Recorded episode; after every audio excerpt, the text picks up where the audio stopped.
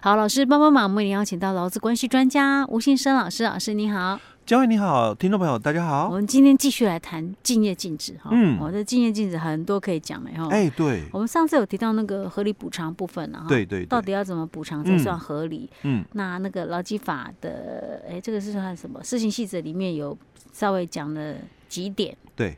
好了，第一点就是。每个月补偿金额不得低于劳工离职时一个月的平均工资的百分之五十。嗯，第一个条件先满足了，就继续看下一个条件。对，没错。那我们上次好像是讲到第二个条件了啊、嗯，就是那个补偿金额足以维持劳工离职后竞业禁止期间之生活所需。嗯，所以他这边真的也没有指出说是劳工个人或者劳工家庭。哎、没有啊，对。嗯，真的，他就只有讲这样，而且这还不够细，而且去查相关的解释令哦、真的还查不到。哦，所以可能也还没有人遇到这种情形，因为没有人去问解释令的部分哦、一定是就是说有。劳工个人问，嗯、或者是事业单位问哦，哦，或者是相关主管机关去问、嗯、哦，那他才会做出解释令哦哦。那如果都没有人来问，嗯，那当然就不会有解释令了。所以有可能是这种情什么这样的情况？就是第一个竞业禁止还没那么普遍呐、啊，嗯啊、哦，或者是说第二个就是大家对于竞业禁止的这些合理补偿还没有达到一个很明确的觉得。应该有的合理补偿。哎，对，因为就我所知啊，我身边周遭有人是有被禁业禁止的，嗯，然后他们好像是领一笔钱，哎，对，都有领一笔钱，对，然后哎，可是够不够吗？不是，我的意思是，可是好像好像后来也是到同样性质的公司去啊，可是有一个时间约束，有一个时间可能没有很长啊，对，一个时间约束哦，嗯，哎。那因为他们领钱哦，有一种是一次领取，嗯，哦，那还有一种就是每个月领取的，啊，对，OK，好吧，这个我就我就不去探究它，所以我在猜，可能是因为这样了，所以还没有人问呐，嗯，如果今天你你是被敬业禁止的对象的话，嗯，你要是想想觉得，嗯，这个补偿好像不太够，赶快去。去申请一下劳动部解释，我们看看以后就会就有一个例子。比较多的那个那个解释令的一个部分哦，因为其实细则七十三哦，他也只有提到就是说，嗯，那个综合考量的一个部分有四点哦。那对于合理补偿哦，他说应约定离职后哦一次预为给付哦，或者按月给付，他只有讲这样，你可以就是说一次给付。但是绝对不能够后面再给，嗯、前面就要先给啊、哦。那或者是你也可以按月来给付哦、嗯。那我曾经遇到一个个案哦，他就是按月给付的啊。但是按月给付本来也没事啊、哦，可是到了后来哦，因为后来这个公司被收。够了哦，并购掉了啊！你说新的雇主没有承认因为那个是你跟前雇主的约定啊。我们一般不是都是那种这种状况，都是新雇主要承承担，那概括概括承受。我们很习惯是这样说哦。嗯，但可能新雇主就觉得这个技术好像没有需要那么久，因为前面我们有谈到嘛，生命周期、生命周期的问题啊。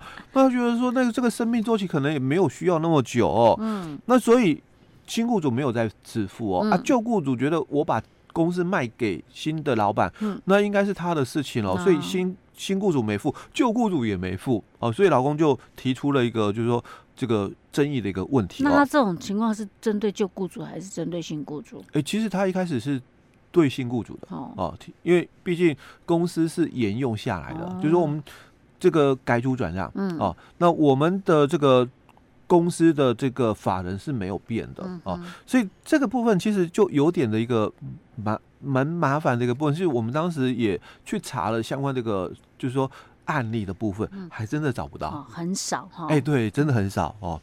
那所以这个就蛮多，就是说未来了哈，蛮多的一个状况哦，会有就是发生。所以我觉得哈，干脆你就是雇主干脆一点，以后就直接一笔给嘛。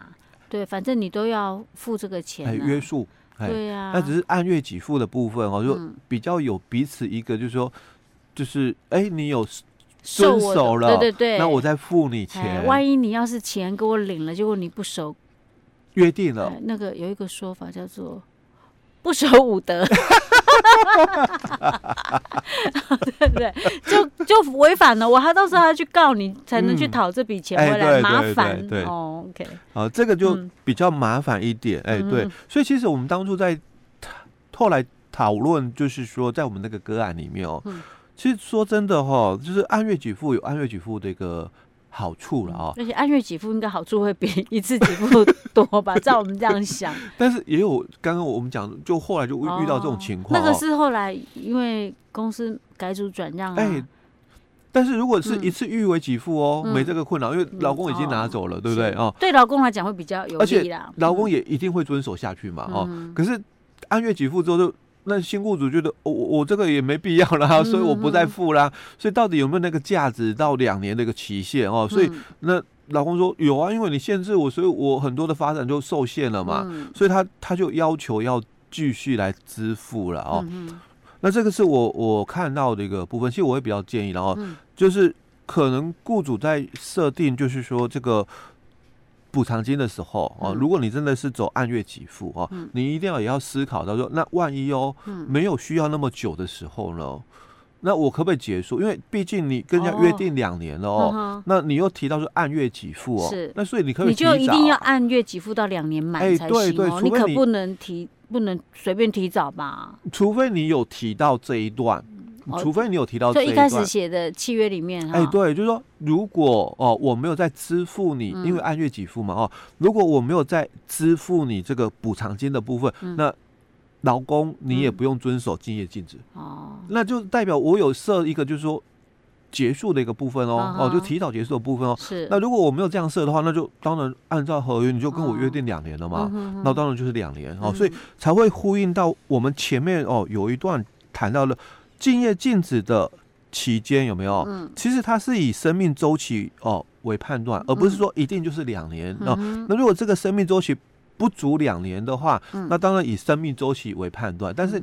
你们应该去把就是协议书哦讲清楚，因为其实细则七之一哦，虽然我们在节目哦没有特别去谈哦，那他也有提到，就应该竞业禁止的约定哦，它是以书面而不是口头。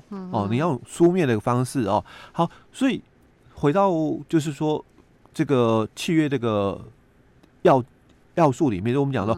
这个要是或不要是契约了哦，当然我们口头也可以，书面也可以哦，但是法规已经跟你讲的很清楚，你就是要用这个书面哦。所以我如果没有书面的话，可不可以？可以啊，这样呃，这样法规已经讲了，因为细则细则其实已经讲了，你一定要书面哦，书面。哎，所以我我我会比较谈的是另外一个问题嘛，因为这是。呃，一般的想法说啊，法规不是讲说要书面了吗？嗯，那我我没有用书面，我还是用口头，可不可以？这样讲就不行了，还是口头约定无效。但这个涉及到是另外一个法律的层级面，就这个是规范人民的权利义务哦，那应该用法律这来做制定。但是我们现在在哪里？施行细则哦，OK，施行细则还不到法的部分。哎，对。哦，这又有一点瑕疵啦哦，就立法上的一个瑕疵的问题了哦，但。当然，我们还是鼓励啦，就是最好还是用书面，嗯、因为毕竟哦，就是对双方都是有保障的，有保障的，嗯、对，有保障的，对。好，所以我们能来看一下哦，就是在我们上一集谈到，就有法院的判定哦，就是生活所需的一个标准哦，哦，所以有曾经有这样的判决，哦，哎，对，有法院的判决哦，嗯、就台南地院哦，在一百零六年，他有个判决哦，嗯、那他就提到说，那这个竞业禁止的这个合理的补偿哦，他就引用了就是这个。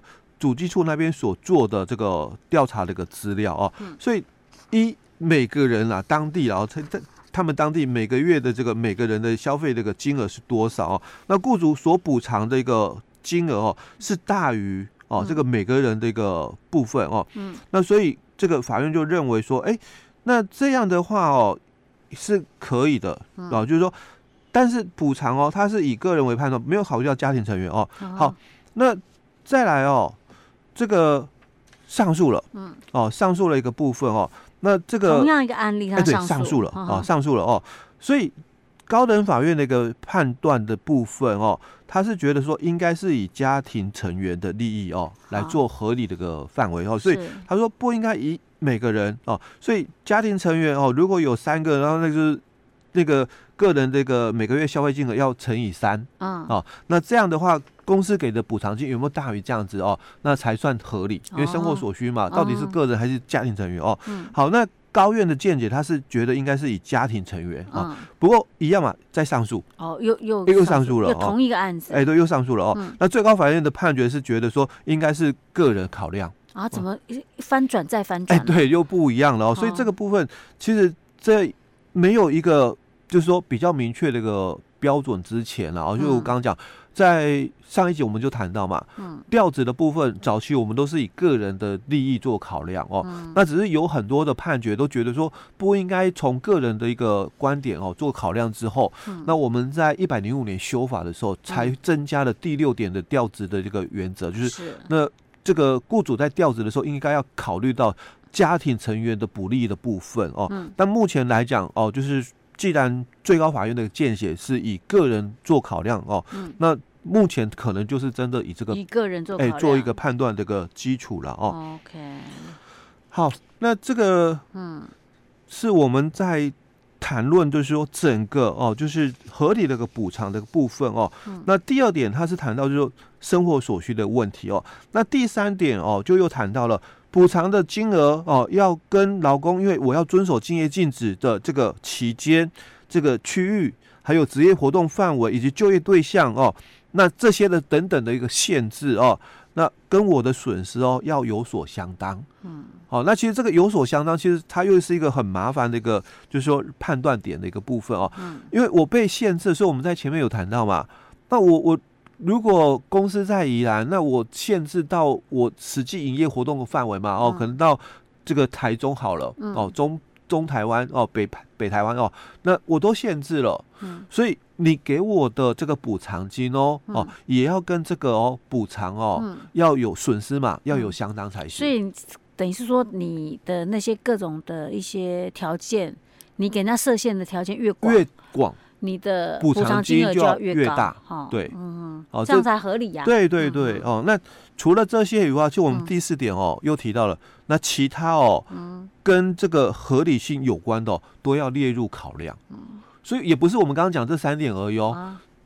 如果我们刚刚讨论到没有的地方，你有只要能想得到的，哎，也可以列入。OK，哦，嗯嗯哦，这是就是说，在整个就目前哦，对于敬业禁止的一个。部分哦，大概哦有比较多一点的，就是说案例的一个部分出来哦，但解释力目前是比较少。嗯，OK，好，那可能是我觉得真的觉得竞业禁止的部分在台湾还是没有那么的盛行啊，除非可能一些比较特定行业哈。嗯，但是我觉得像我们先前讲的那些什么合理补偿的那个部分，到底是个人考量还是家庭考量？我觉得这个部分应该可能这是立法院管的事情吗？哎，对，所以应该要，我觉得应该要。做一个比较明确的一个，再修一下，清楚一点啊。对对，因为其实这个部分，就我刚刚在节目里面分享哦，因为调动这个部分在早期的时候，我们也是针对就只考量到劳工个人哦。那一直到后来，因为有很多法院的判决都觉得说，考虑劳工个人的不利，其实不太。够不太够，嗯、后来才又一直很多判决都觉得说，应该也要把家庭成员不利益哦列入。嗯、那我们在修法的时候就把这一段也补上了哦。那当然未来有可能有比较多的一个争议出来之后哦，嗯、那也有可能啊哦，就会朝这个方向哦来做一些调整。OK，好，老师，我们今天讲到这儿喽。好。